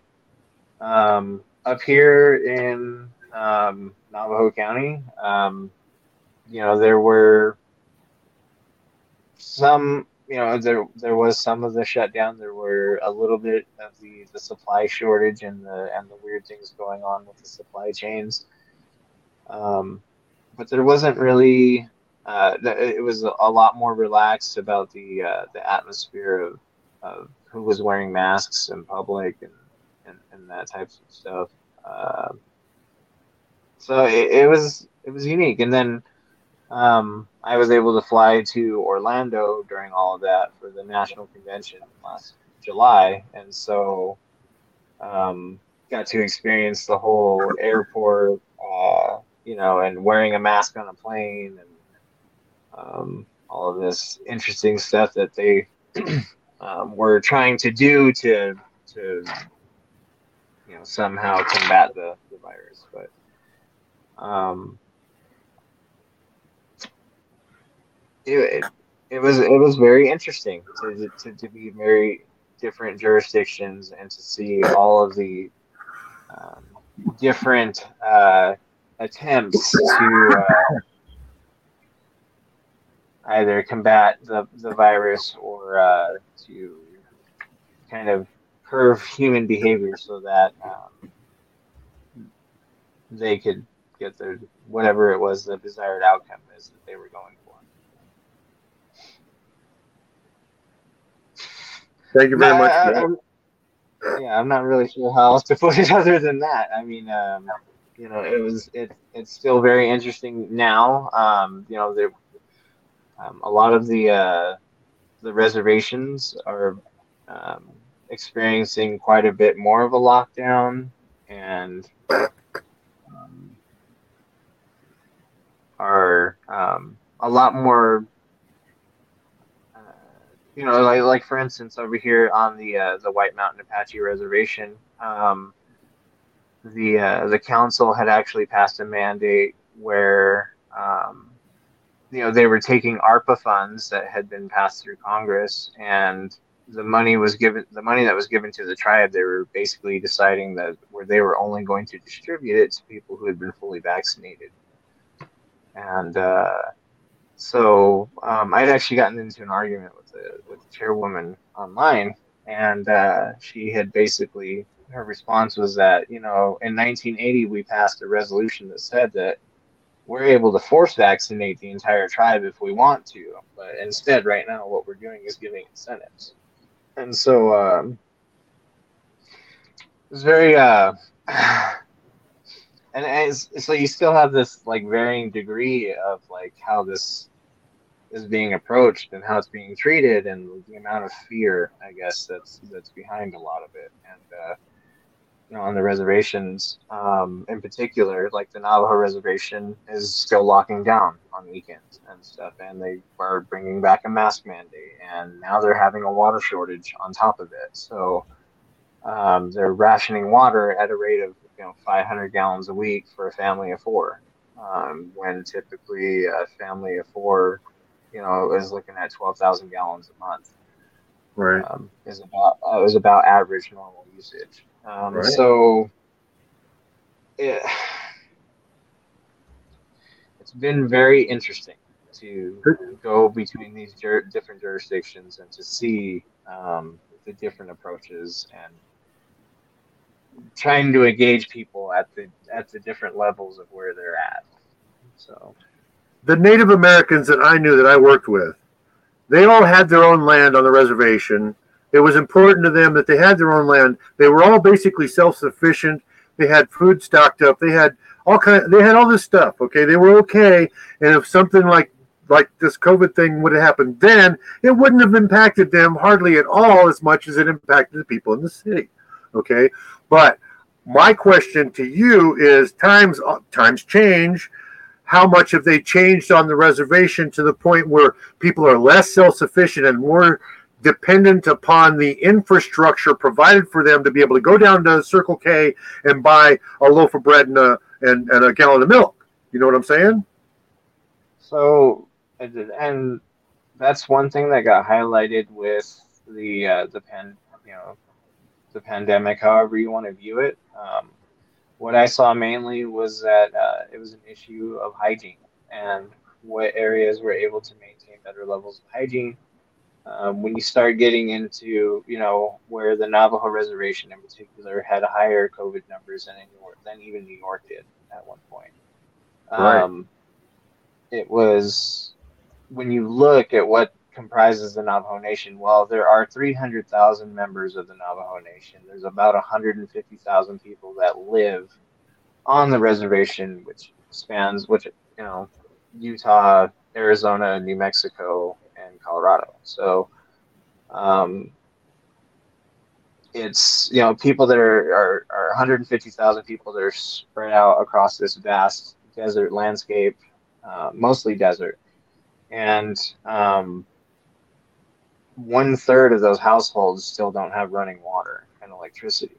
So, um, you know, things like washing your hands, something that is pretty basic for most people in like uh, America, you think nowadays, um, they a, a lot of people don't have that luxury. You know, like why you you're choosing between washing your hands and having water to cook with for another week or whatever. So it's um, you know, you're using water very sparingly, and especially right now, like I said, they're in a water shortage, so it's even less available than what they're normal. Um, you know, you start to see why there was such issues. There was a company that um, I was doing some volunteer work with last year called Dig Deep.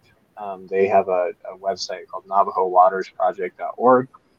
Um, basically, for about six thousand bucks, they can put a uh, a water system and a solar pa- solar panel for electricity into a, a home on the Navajo reservation uh, in about 24 hours. So they can take a truck out there, um, put running hot and cold water and electricity into a home that doesn't currently have it. So um, they, you know, a, a lot of the water is delivered by water trucks um, that are driven by volunteers. Um, you know, and if you're not hauling your own water, if you're not able to, so um, it, there's a lot of infrastructure issues. You know, there was something that the, federal government's trying to pass as far as uh, infrastructure related to the reservations uh, in particular. Um, but the history of the federal government and that money being allocated properly to reservations is at a pretty rocky past. Um, it might go a little bit better now. We have Deb Haaland, who is currently serving as the Secretary of the Department of Interior. She's the first Native American to hold that position. Very good. So hopefully that um, sees some change as far as uh, conditions and, and the way that um, funding has been allocated in the past. Um, there have been a lot of situations that I that I learned of firsthand in doing volunteer work on the reservations where um, lawmakers in DC um, were able to divert funding that had been allocated for something to do something else, and uh, money stayed at the, the, the, leadership of the of the reservation, or didn't get to the people. You know, basically didn't get to the people that needed it the most on the reservation at all. So, um, that was the impression I got from the outside. yeah. yeah. So, um, I hoping that you know um, we see some some good changes there, and uh, there's some of us that are out here fighting for it. So. Well, sir, I wish you the best of luck with the Libertarian Party. I wish you the best of luck luck in your business. What was the name of the business again? Greasy it's Porcupines. Greasy. GreasyPorcupines.org, ladies and gentlemen. Thank you very much for participating. And if you'd like to come on the show again, please contact Joey, J O I E, at thefreedomline.com, and she will reschedule you when Adam is here. Thank you so much for coming. All right. Really wanted to get into everybody's comments, but you see how life takes over the show sometimes, but it's worth it. That was some pretty good information that young man gave us, and I look forward to interacting with him in the future. Let's see. Rob B did show up in the comments. He says, I, I think the narrative is planned, and if you die from starvation to this fraud, the fraud COVID still killed you. You know, it says, uh, Federlander, Ed, I've been drinking Fiji water for a week now. Thanks, man. I do feel less cloudy. Ah, somebody listened. That's fantastic. I'm telling you. It's not a commercial. I'm just telling you. See this stuff? Fiji water, it's expensive. This is exp- this is the most expensive water I know of, but guess what?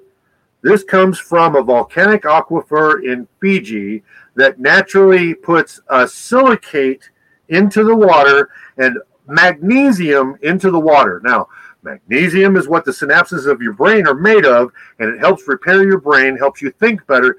The silicates ease the blood brain barrier and allows your body to remove metals and toxins from your brain. Okay?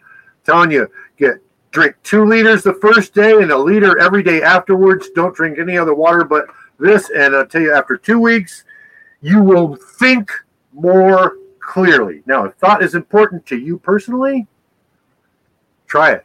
If you're thinking it don't matter, you're just thinking, all right, well, Thank you very much for giving me that moment to talk about Fiji water. Let's see now. We've got about seven minutes left here. Uh, Jim, you got anything you'd like to come up and say anything about? You know, while we're supposed to have a contest, I never announced a contest. Jim, why don't you put my my picture up, please?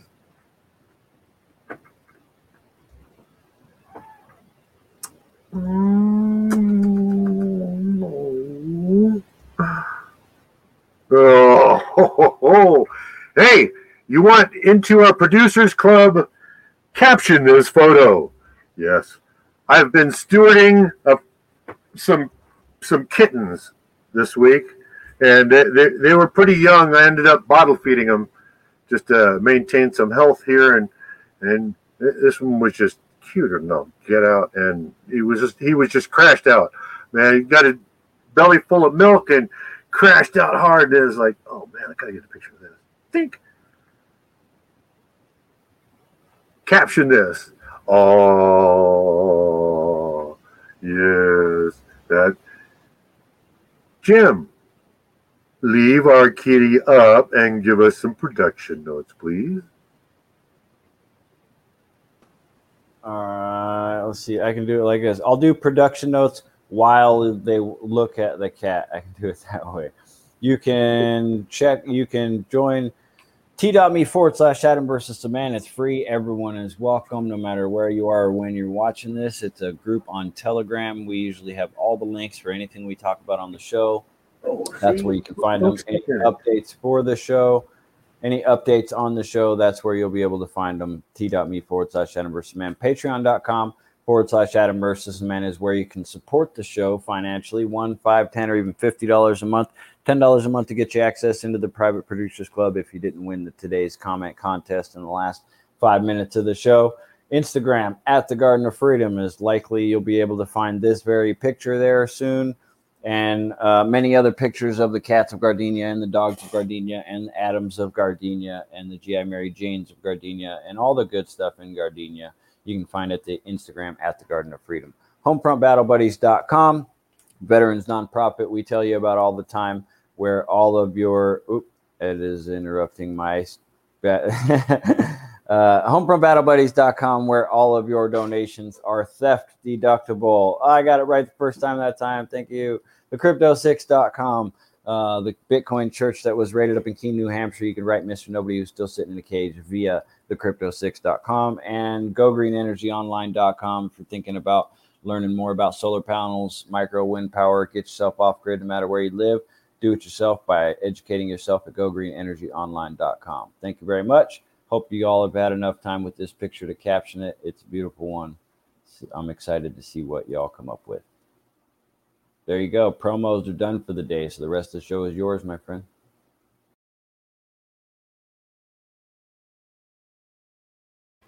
No, you can take the kitty off. You you can pull the kitty off. All right for the end of our show, I've been trying to get to these comments so bad. There was a thread of comment in there that I believe is important, and I would really like to have included in the show, and I'm going to at this point. Rob B says, Is COVID the new poison blankets? Now, I understand what he means. Maybe some some others don't, but I get you, man. I get you because from what I understand, everybody that took the shot is sloughing the stuff off, and they are spreading it faster than those that didn't take the shot that even catch it. Somebody that just catches it from somebody and has the COVID 19, which is bullshit to start with, it means somebody gets a cold. Okay? Why should we call it COVID 19? Why don't we just say somebody's got a cold or the flu? Somebody's got a cold or the flu. Somebody's got a cold or the flu. Instead of saying COVID, let's say cold or the flu, cold or the flu. Because if we start repeating that, it'll fuck them up. I'm telling you. Okay. But if they give you something that puts it in you and makes you infect people that you can't inject, oh, well, then you're injecting them by proxy. So he's saying, is that the new poison blankets? That's what I'm waiting for. Hemp Hobbit says, I'm afraid so the extension of Operation Paperclip. You know, this is this is kind of funky trying to bring these comments up like this. And Jim, I'm sorry, I was trying to scroll through to get to the first comment when it interrupted your portion of the show. Okay, Rob B says, "Afraid of what? Uh, yeah, that, that's what. Why most of all bills are passed into law are fu like Apollo 13. It's a crap one. That was talking about that poison blankets." Smallpox on blankets, says Kevin Lewis. Hello, Mr. Lewis. Good to see you. Rob B. COVID equals smallpox. What is he talking about? Kevin Lewis says that was the first recorded biological weapon recorded in the U.S. So is COVID is COVID planned? Says Quail. Let's see. I'm going to skip through there. Quill, Lockstep, oh Agenda, Lockstep 201, Agenda 2130. Rock Landstone. We don't know the origins of COVID yet. It's okay to not know yet. Now, I keep hearing from inner circles that that this has not been isolated ever. Yet I've seen vials that says this is the test isolation that you should use to test again. So I don't know. Rock and Rock says it's normal. Well, the kitties are playing downtown and they kicked my cord. Okay. I think the narrative is planned, and if you die from starvation to this fraud, the COVID still killed you. I okay, we understand. Uh, COVID is the common cold, and the big name scared low IQ dummies. Oh wow, hey.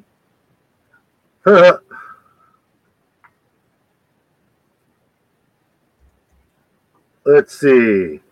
Uh, let's go real quick. Uh, resting pussy. Gardenia Kitty reacts to latest COVID variant thread. Kevin Lewis says, "Yep, he knows what I'm talking about." He he went on to say it was Custer and all that. I don't have time for it. I'm about to go over. I don't want to go over. Uh, hey, uh, I called to work today because my coworker was getting her second shot today. I'm very weary and of being in close proximity of her. You should be. Uh, yes to planned event 201 Singapore, October 18, 2019. There are videos of the meeting. Is that a psyop that is working? They called it a simulation. And with that, I'm going to sign off and say thank you very much and be excellent to each other.